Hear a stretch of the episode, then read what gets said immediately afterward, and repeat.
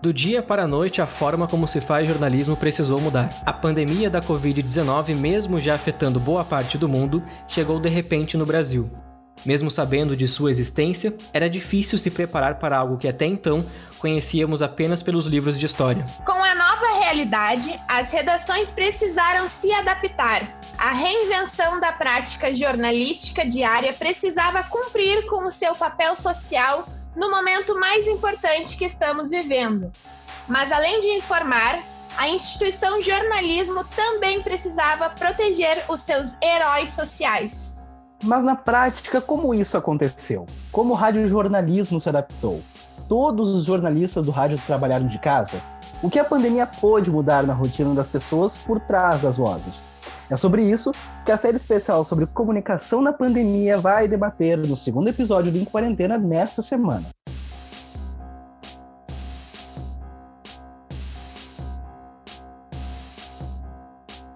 Olá, eu sou a Ana Paula Vieira e este é o segundo episódio do especial sobre a comunicação na pandemia do Em Quarentena um podcast produzido por estudantes de jornalismo da Uniriter e integrantes da INC, a agência experimental dos cursos de comunicação do Centro Universitário.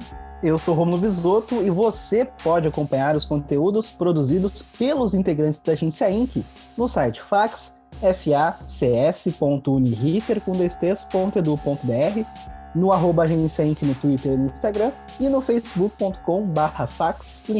E eu sou Matheus Machado e neste episódio do Em Quarentena vamos conversar sobre o rádio na pandemia e especular um pouco sobre o que pode acontecer quando tudo isso passar. E para falar sobre o assunto, nós convidamos a jornalista e editora-chefe da Rádio Gaúcha, Andressa Xavier. Andressa, seja muito bem-vinda ao Em Quarentena e muito obrigado por participar do episódio especial do podcast. Oi, obrigada. Eu agradeço o convite, Matheus. É uma honra estar aqui com vocês para falar um pouquinho sobre rádio e para falar sobre esse ano maluco. Perfeito. Para a gente começar então a, a conversar sobre isso, uh, eu quero que tu conte para gente como que o início da pandemia afetou a rotina de vocês aí na, na Rádio Gaúcha, porque embora a gente já acompanhasse no noticiário que o mundo já estava sendo afetado, a gente não esperava que aquilo ali chegaria no Brasil exatamente naquele momento. Então muitas coisas mudaram, né, de, de uma forma totalmente brusca. É, a gente não, assim como o mundo todo, não estava entendendo direito o que estava acontecendo naquele momento, né? Claro, a gente via as notícias, via que já tinha transformado numa epidemia, depois é, levado a, ao status de pandemia, só que é, era tudo tão distante mesmo que fosse chegando, a gente não entendia direito o que estava acontecendo e ninguém tinha muita noção se ia durar muito tempo, é, quanto tempo aquilo ali ia, ia perdurar, se ia é, mudar o cenário, se realmente a gente ia ter que trabalhar de casa. Então, é, é muita gente que saiu da redação saiu pensando: bom, em 15 dias estaremos de volta, até daqui uns dias, gente, tal. A despedida foi mais ou menos assim. E aí o tempo foi passando, foi passando, e a gente também vai tendo mais informações e vai entendendo é, o que é a pandemia e qual o alcance dela nas nossas realidades profissionais e pessoais também. E quando eu falo profissional e pessoal, isso cada vez se mistura mais e a gente tem que ter esse cuidado, né? Porque fazer rádio em casa, se nos falassem em janeiro, ninguém poderia imaginar. Há um programa de rádio todo de casa, sem suporte, sem é óbvio que a gente tem a equipe técnica que, que trabalha no, nos estúdios, tem a equipe de produção que trabalha nos estúdios, mas 95% da Rádio Gaúcha hoje está trabalhando de casa. O que era inimaginável e o que a gente precisou fazer de um dia para o outro, praticamente, de uma semana para outra. Então, é, mudou bastante a nossa rotina. Primeiro, porque a gente perde aquele movimento da redação, que é o que o jornalista mais gosta e, e, e o que movimenta o jornalismo mas também por uma dificuldade, uma, um desafio, melhor dizendo, técnico, que é levar equipamento para casa das pessoas e conseguir manter a qualidade de áudio que a Gaúcha tem como padrão. Andressa, uh, uh, como tu mesmo disse ali, uh, estar sem equipamentos ou com pouco recurso de equipamentos, é, como, como vocês da rádio fizeram para se adaptar a esses desafios a tudo que a pandemia está exigindo ainda em termos de trabalhar em casa, reuniões, como é feito as reuniões de, de pauta, as ideias para produção, assim, como que está sendo assim esses desafios diários que vocês estão enfrentando? Como vocês conseguiram se adaptar a isso?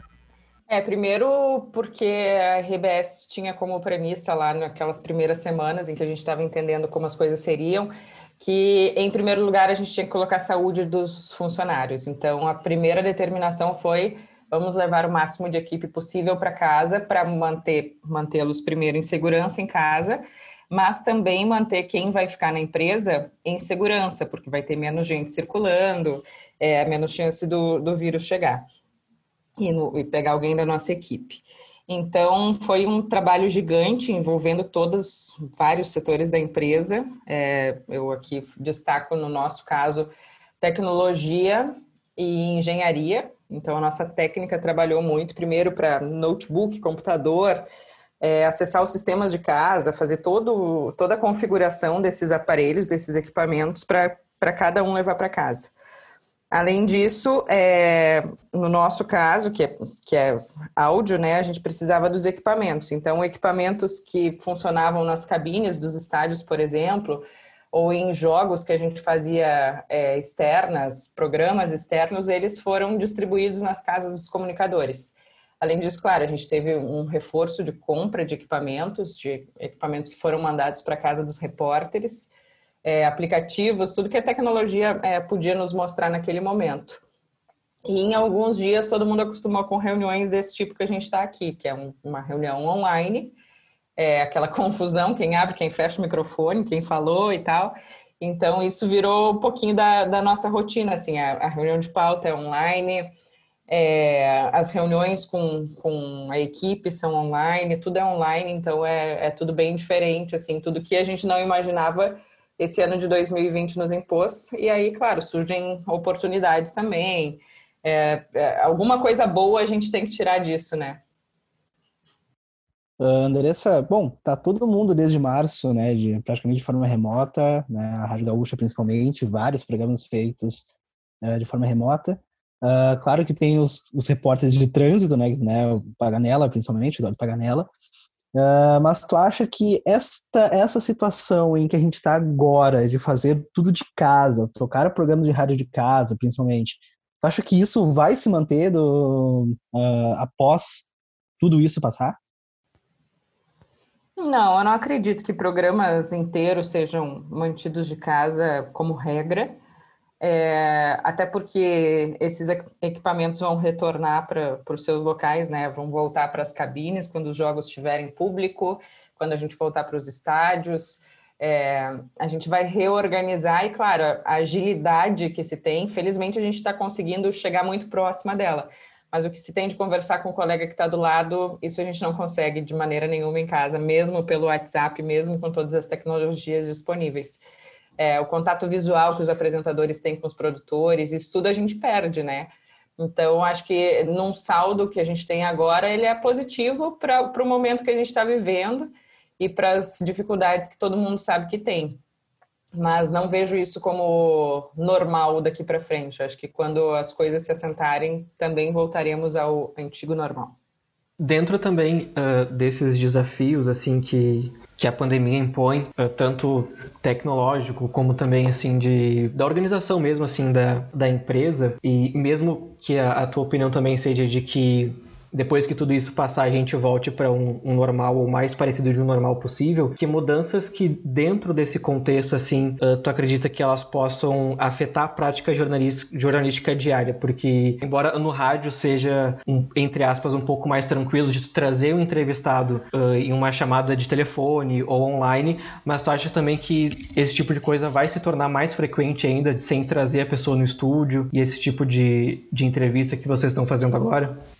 É, é, nos últimos meses, nos últimos anos, até posso dizer, a gente sempre prioriza quando alguém está em Porto Alegre ou tem a disponibilidade de ir ao estúdio que vá, porque daí a gente tem uma capacidade de, de áudio bem diferente, né, do que uma ligação que cai e tudo que vocês sabem, as instabilidades de internet.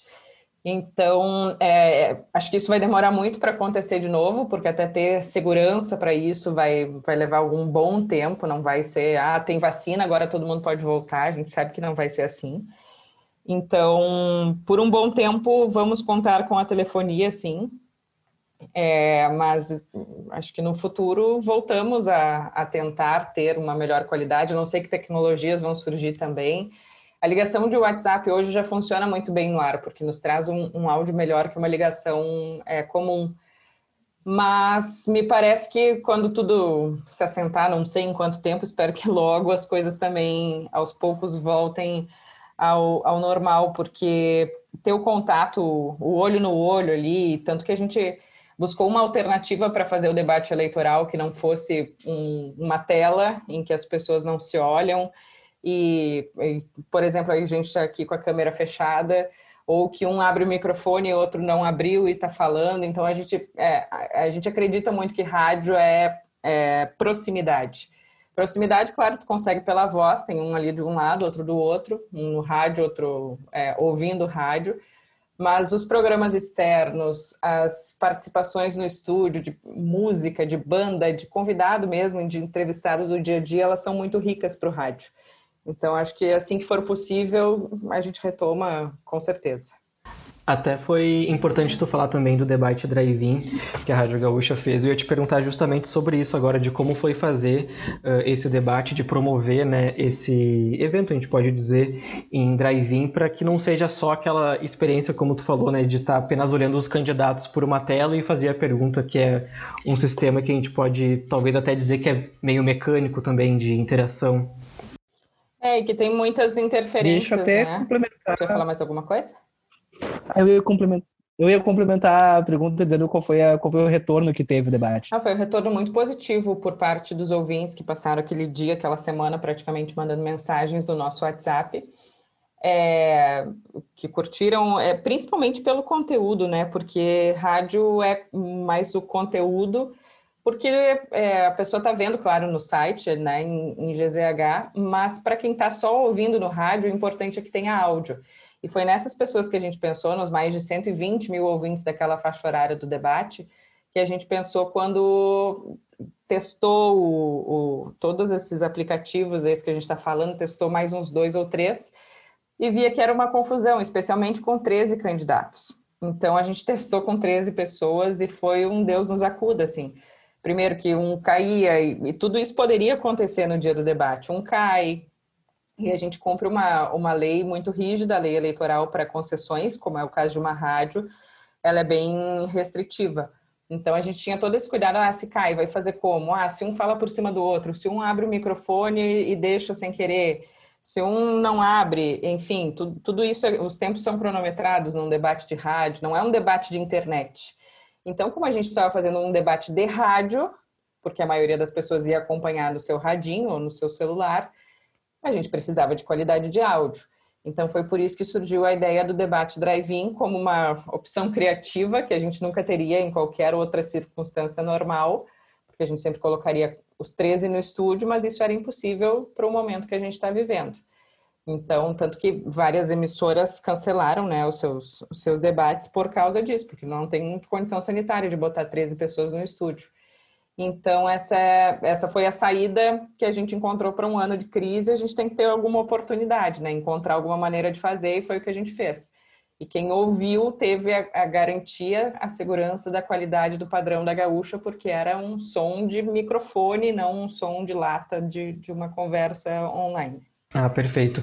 E eu queria saber de ti também, uma coisa que, que eu acho interessante também é avaliar um pouco a cobertura jornalística em relação à, à pandemia, né? Porque quando começou era óbvio que o discurso principal, e até isso não apenas do jornalismo, mas de forma geral, era de pedir que as pessoas ficassem em casa, e isso não só como bom senso, mas também em um pensamento mais coletivo. E agora a gente pede também que, que as pessoas usem máscara em principal, porque nem todo mundo consegue mais ficar em casa por questões de trabalho, entre outros motivos também. E como que tu avalia assim essas mudanças e o tom do discurso assim de quando se pedia para ficar em casa, quando agora se pede para usar máscara? É, eu acho que é, são os estágios da pandemia, né? Primeiro a gente estava vivendo a vida normal aqui, o Brasil teve um carnaval como se nada tivesse acontecendo, porque as coisas, é, a princípio, não estavam acontecendo aqui no nosso quintal, né?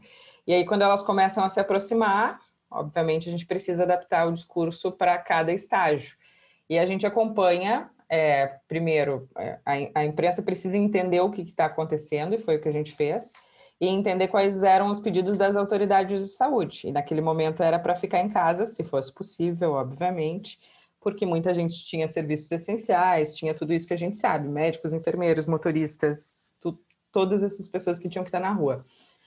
É claro que depois que passa o pico, que passa eh, e, e, que os próprios governos vão abrindo, vão flexibilizando, a gente não pode continuar dizendo fique em casa. Então a gente tem que se adaptar ao que é a regra vigente. Então a regra agora é abrir, porém tem que usar máscara.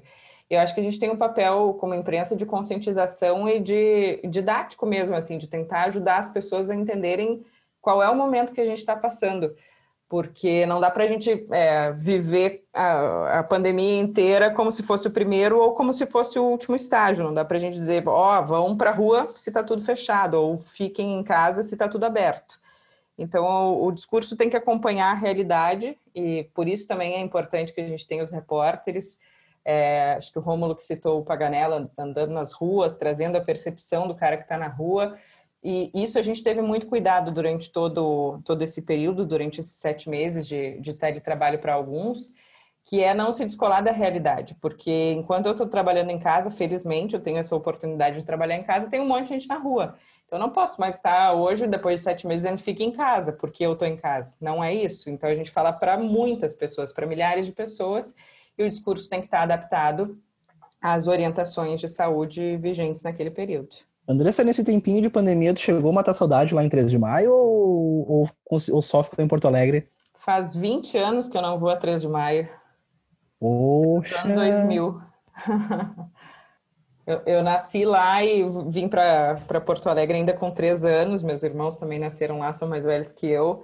Eles moraram muito mais tempo do que eu, mas eu fiquei só três anos. Depois voltei poucas vezes à, à minha cidade. Quero voltar, mas nesse período de pandemia não é o mais, mais propício, né? É, exatamente. Até já que o, o Romulo tocou também em, em, origens, digamos assim, uma coisa mais avançada talvez que seja interessante tu trazer pra gente é como que é agora uh, trabalhar como editora-chefe da rádio de casa e, né, porque tu tá na redação, tu tá vendo tudo com os teus olhos ali e tu tem um controle melhor de tudo, né? Como que tá sendo essa experiência de, de comandar a, a rádio de casa? Não vou dizer que é fácil, porque não é. é. Digamos que presencialmente já não é a coisa mais fácil do mundo. É, em casa, óbvio, tem as suas dificuldades. Primeiro, porque eu, eu sou gestora de dezenas de pessoas, é, e aí eu preciso estar atenta também é, ao que elas estão sentindo nesse momento, porque é um momento muito sensível, né? É um momento delicado. É, a vida já, já é sensível, a gente sabe como tem que tratar um, como tem que tratar outro, como é que aborda uma pessoa ou outra, mas é, na distância é, é ainda mais difícil, né? Porque tu tem que entender o que a pessoa está sentindo, às vezes ela diz que está tudo bem e não está tudo bem.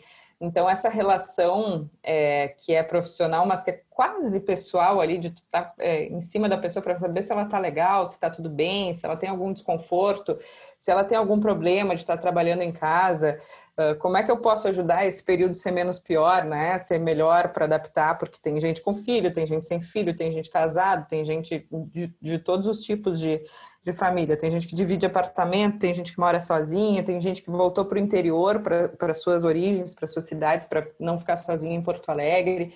Então, é um desafio entender o momento de cada um, é, entender as angústias de cada um também e a, além disso tudo é tocar rádio, né? Mas eu tenho, eu sou, eu tenho uma equipe muito boa, então eu, eu sou muito tranquila em relação a isso. Tenho dois chefes de reportagem que resolvem muita coisa, que estão mais ligados à pauta diária, enquanto eu estou na, na gestão e, e na, na, gestão propriamente dita, assim, que até se afasta um pouco do jornalismo. É, na, de pegar a mão na colocar a mão na massa de vez em quando, embora eu goste muito disso, mas em questões mais estratégicas. Então, acho que o segredo para isso é uma equipe que funcione muito bem e que já estava muito azeitada antes da pandemia para continuar funcionando depois. Deixa eu perguntar do sentimento, né, da, da pandemia, né, já que, enfim, estamos, né, vamos colocar no plano, estamos em casa desde março. já são sete meses de pandemia aqui, né, de, de teletrabalho.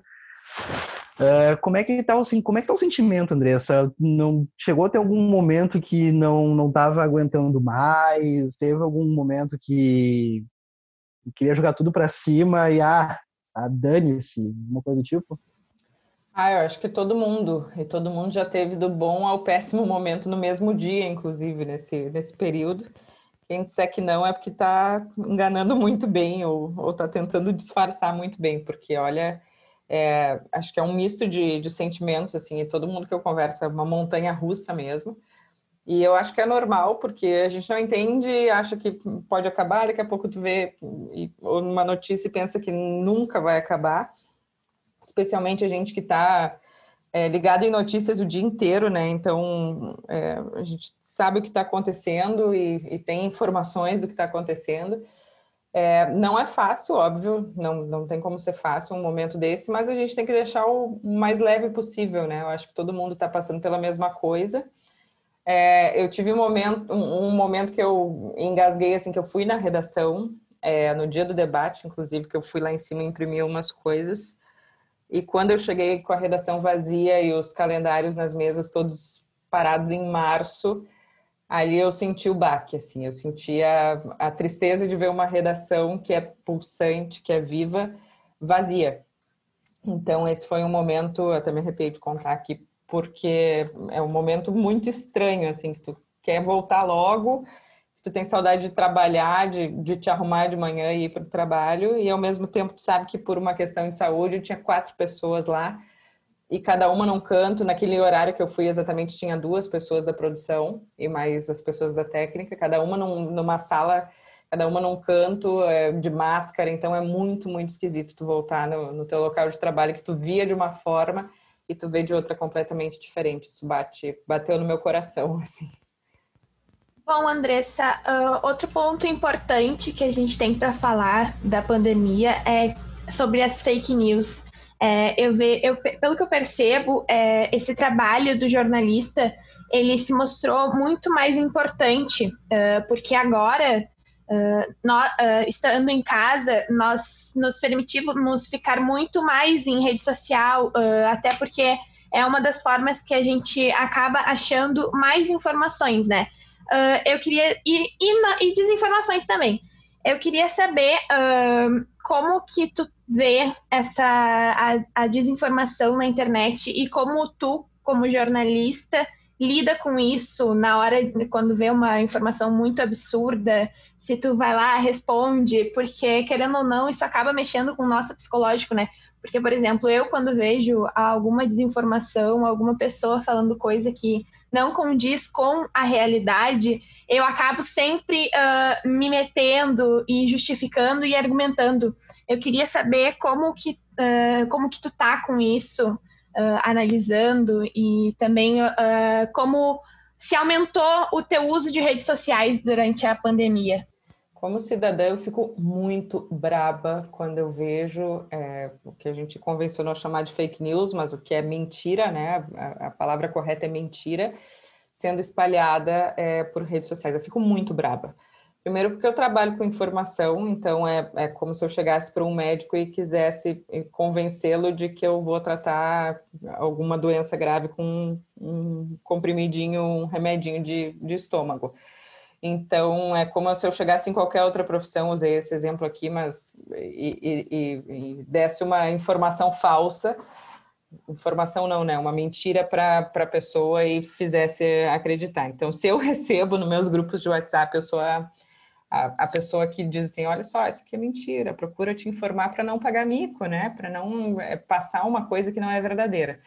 Então, eu sou a pessoa dos grupos de WhatsApp pessoais que responde isso e manda o link da notícia correta para ver se eu ajudo, pelo menos nesse meu, na minha bolha, a, a mostrar o que, que é. Normalmente a pessoa fica com vergonha, né?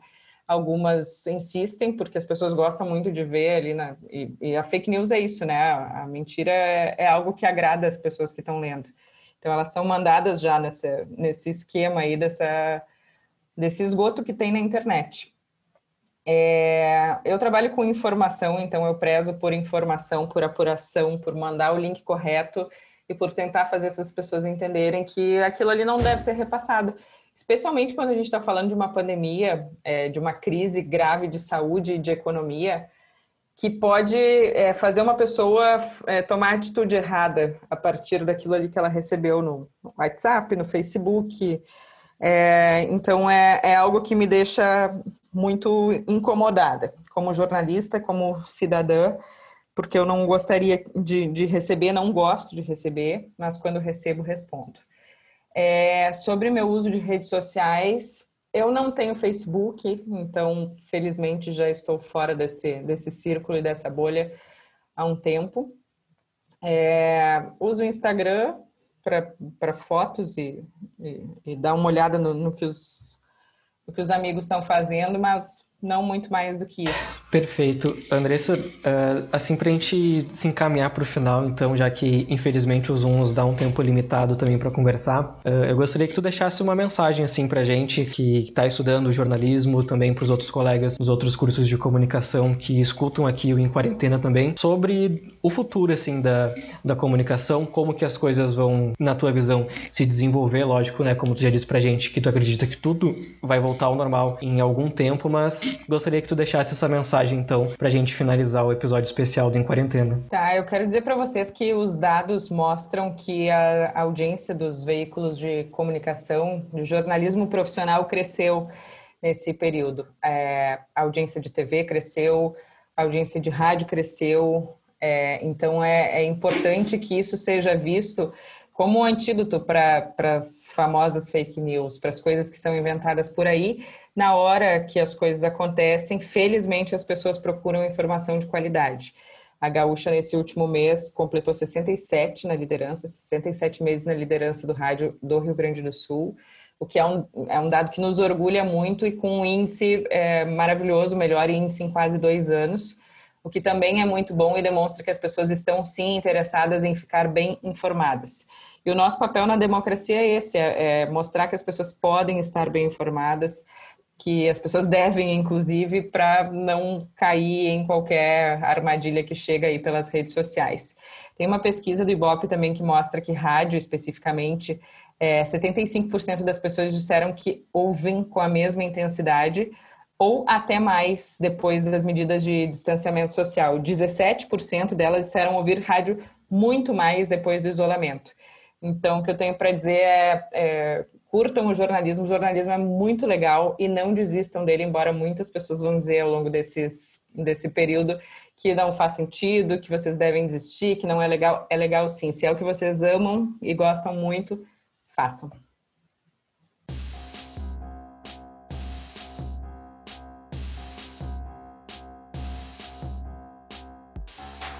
Este foi o Em Quarentena. Eu sou Matheus Machado. Eu sou Ana Paula Vieira. Eu sou Romulo Bisotto. Este foi o segundo episódio especial do Em Quarentena sobre a comunicação na pandemia e no pós-pandemia, com uma conversa sobre o rádio. No próximo episódio, vocês ouvirão a segunda parte do episódio especial sobre a comunicação no jornal, com a participação de Jéssica Hubler, do Correio do Povo. Os programas estarão disponíveis nas plataformas de áudio a cada 15 dias. Além do podcast, os alunos da Agência Inc. produzem conteúdos nas redes sociais e você pode acompanhar em Agência Inc. no Twitter e no Instagram. Outros trabalhos dos estudantes podem ser conferidos no site fax.uniriter.edu.br e no Facebook Fax Uniriter. A coordenação deste podcast é dos professores Roberto Vilar Belmonte, Cris Deluca, Emiliano Cunha, Francisco Santos e Ricardo Cunha. A produção dos conteúdos em áudio e vídeo conta com o apoio dos técnicos Guilherme Klafke, Fredo Tarasuki, Cleberton Borges e Marco Oliveira, dos Laboratórios de Comunicação. Até o próximo episódio.